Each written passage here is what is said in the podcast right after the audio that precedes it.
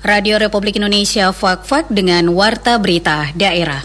Kami mengucapkan sangat-sangat terima kasih kepada setiap masyarakat yang sudah ikut mendukung kegiatan sensus penduduk 2020, khususnya di Kabupaten Fak-Fak ini, dengan cara menerima kedatangan para petugas sensus penduduk.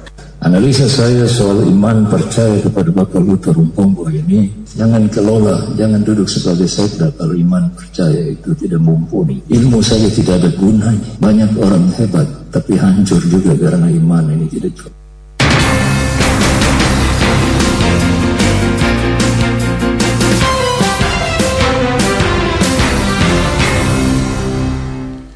Sari Berita Bawaslu Kabupaten Fakfak menemukan 14 dugaan pelanggaran netralitas aparatur sipil negara ASN sepanjang periode Juli hingga September 2020.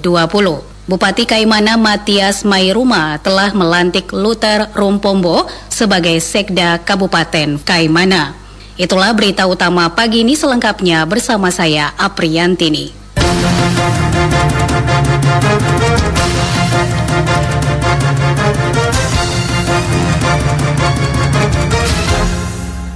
Badan Pengawas Pemilu Bawaslu Kabupaten Fakfak menemukan 14 dugaan pelanggaran netralitas aparatur sipil negara ASN sepanjang periode Juli hingga September 2020.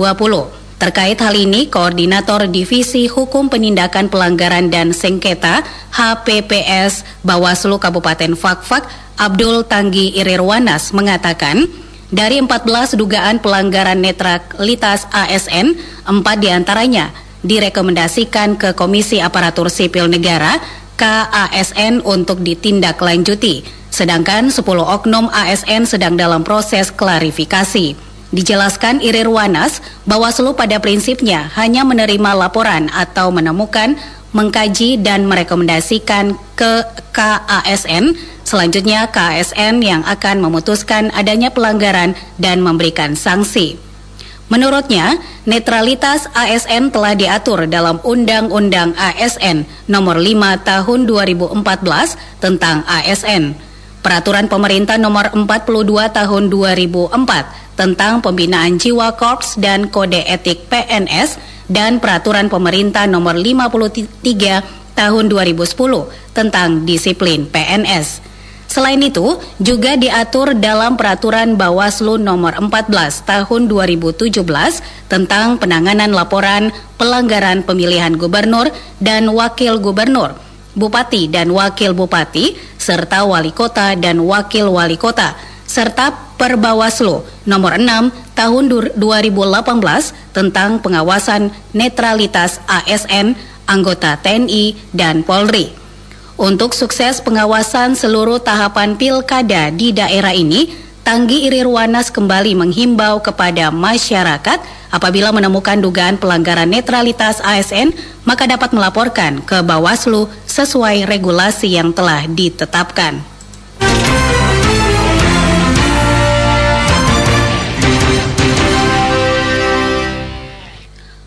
Bupati Kaimana Matias Mairuma telah melantik Luther Rumpombo sebagai Sekda Kabupaten Kaimana. Laporan Wilhelmus Nurak.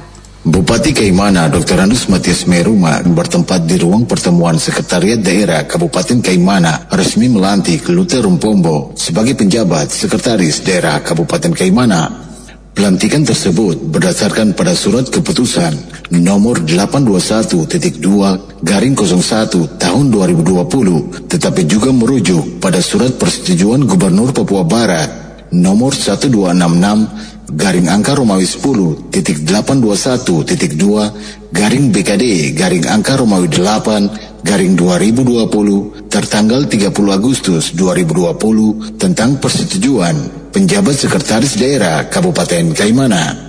Bupati Kaimana Matias Meruma dalam sambutannya mengatakan pergantian pejabat maupun rotasi jabatan dalam lingkup pemerintahan dari tingkat pusat sampai daerah merupakan hal biasa sehingga tidak perlu diperdebatkan atau dipertentangkan. Dikatakan rotasi jabatan untuk menempati posisi sekretaris daerah dilakukan jika seseorang telah memenuhi syarat yang sudah ditetapkan undang-undang. dan pejabat dimaksud minimal eselon 2A dan syarat ini sudah dipenuhi oleh Lute Rompombo sesuai dengan aturan.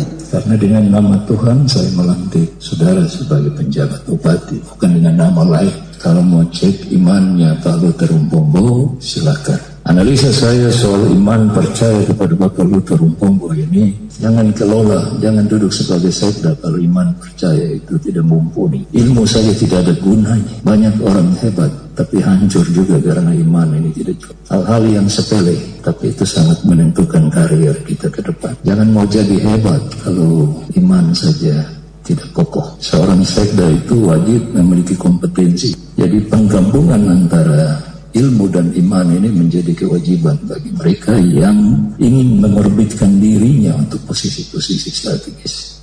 Lalu Pak penjabat sekda juga sebagai ketua Badan Pertimbangan Kepangkatan dalam tugasnya sebagai jabatan itu saudara juga diminta untuk melaksanakan peran yang strategis.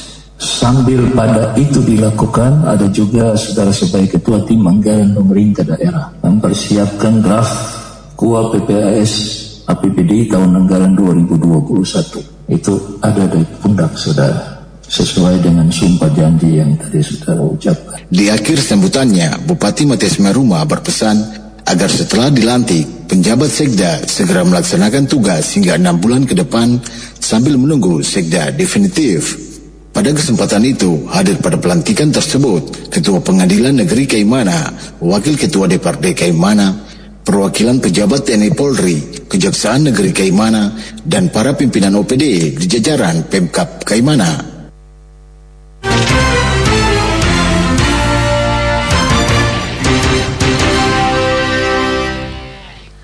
Pasca pengumuman hasil tes CPNS Formasi 2018 yang dilakukan Pemda Kabupaten Fakfak, di mana dari kurang lebih 3.000 peserta tes CPNS yang dinyatakan lulus sebanyak 300 lebih orang.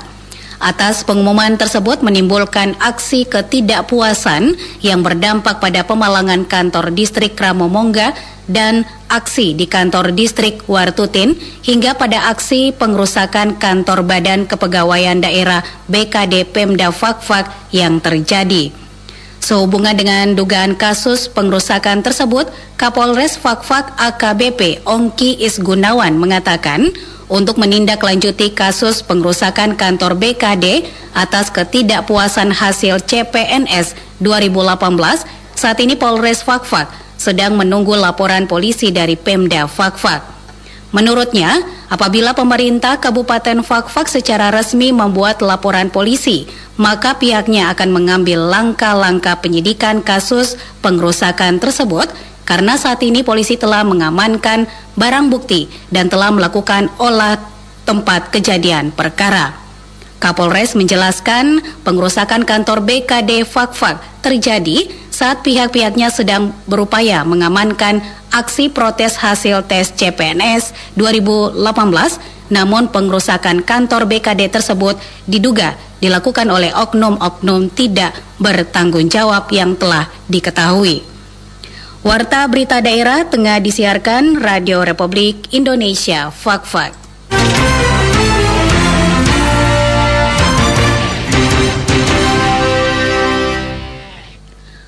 Pelatihan tata boga dalam pembuatan roti dan kue yang diikuti 16 peserta diharapkan mampu menghasilkan wira usaha baru dan menciptakan lapangan kerja baru bagi masyarakat di Kabupaten Fakfak. Balai Latihan Kerja BLK Kabupaten Fakfak selama 16 hari memberikan pelatihan tata boga berupa pembuatan roti dan kue kepada peserta pelatihan yang dipusatkan pada salah satu rumah warga di Kelurahan Wagam Distrik Pariwari. Kepala UPDT PLK Kabupaten Fakfak Muhammad Awaludin Nur mengatakan pelatihan tata boga merupakan salah satu pelatihan yang terdapat dalam program Mobile Training Unit atau MTU di mana program ini dapat menjamak seluruh pencari kerja hingga ke pelosok-pelosok kampung atau desa. Sementara bentuk pelatihan tata boga yang saat ini dilakukan adalah pembuatan roti dan kue dari bahan-bahan pertanian sehingga dengan bahan-bahan tersebut para peserta pelatihan diberikan kreativitas dalam mengolah pembuatan roti dan kue kita juga punya ada namanya MTU atau Mobile Training Unit. Nah, Mobile Training Unit ini bagaimana program itu dapat menjamah para pencari kerja yang ada di pelosok-pelosok dalaman seperti itu. Jadi kita yang datangi mereka untuk kegiatan pelatihan. Nah, ini salah satunya adalah pelatihan tata boga ini. Sebenarnya programnya adalah program MTU yang tidak dilakukan di dalam kasih BLK. Jadi bisa dilakukan di luar BLK tergantung kesiapan tempat dan sebagainya pengolahan hasil pertanian itu kejuruannya itu pembuatan roti dan kue. Hmm. Jadi dari sub kejuruan itu harapannya apa? Jadi mereka itu bukan membuat roti dan kue dari bahan-bahan yang ada di pasaran seperti pun, tapi mereka juga mengcombine dengan bahan-bahan pertanian. Jadi nanti bisa ada kayak donat barangkali rasa rasa petatas atau rasa selada. Hmm. Jumlah peserta ada 16 orang, tuh durasi pelatihan selama 15 hari.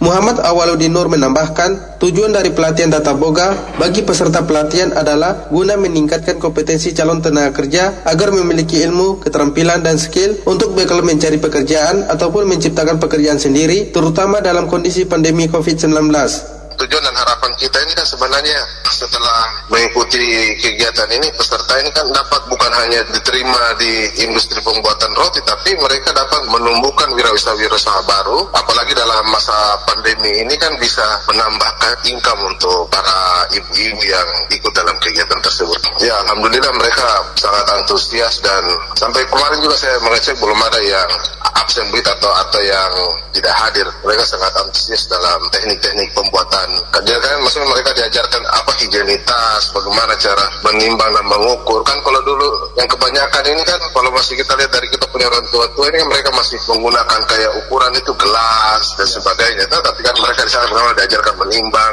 mengukur dengan ukuran yang sesuai.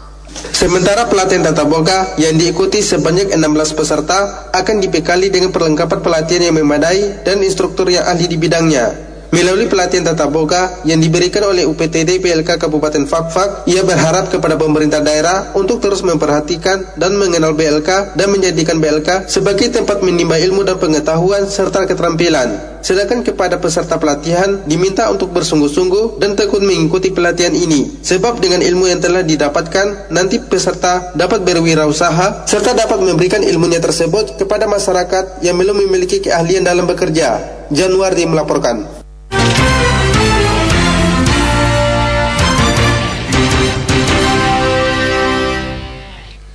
Saudara, sensus penduduk wawancara kemarin telah berakhir. Sensus penduduk ini merupakan salah satu tahapan pada sensus penduduk 2020 di mana petugas sensus melakukan wawancara kepada penduduk yang belum berpartisipasi pada sensus penduduk online.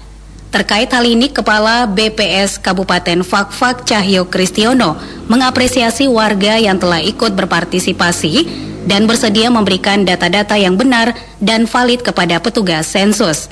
Diakuinya, mobilitas penduduk yang tinggi menjadi salah satu kendala yang dihadapi petugas sensus. Jadi kami mengucapkan sangat-sangat terima kasih kepada setiap masyarakat yang sudah ikut mendukung kegiatan sensus penduduk 2020 khususnya di Kabupaten Fakfak ini dengan cara menerima kedatangan para petugas sensus penduduk yang mereka mendatangi eh, rumah ke rumah melakukan wawancara dan melakukan pendataan kepada setiap masyarakat. Mereka boleh menerima dengan baik. Nah dengan demikian eh, mereka atau setiap masyarakat ini sudah boleh memberikan dukungan partisipasi dalam menyediakan data jumlah uh, penduduk sesuai dengan tujuan sensus penduduk ini. Progres kita sudah mencapai 100% ya, artinya jika menemui penduduk dengan mobilitas penduduk yang tinggi ini memang juga harus mencari waktu yang tepat sehingga mereka boleh berjumpa secara langsung dengan uh, masyarakat. Pelaksanaan sensus penduduk wawancara berakhir 30 September kemarin, namun apabila ada perpanjangan waktu, maka masyarakat yang belum terdaftar diharapkan menyiapkan dokumen kependudukan berupa KTP dan KK agar terdaftar pada sensus penduduk. Sekian warta berita daerah produksi Radio Republik Indonesia, Fak-Fak.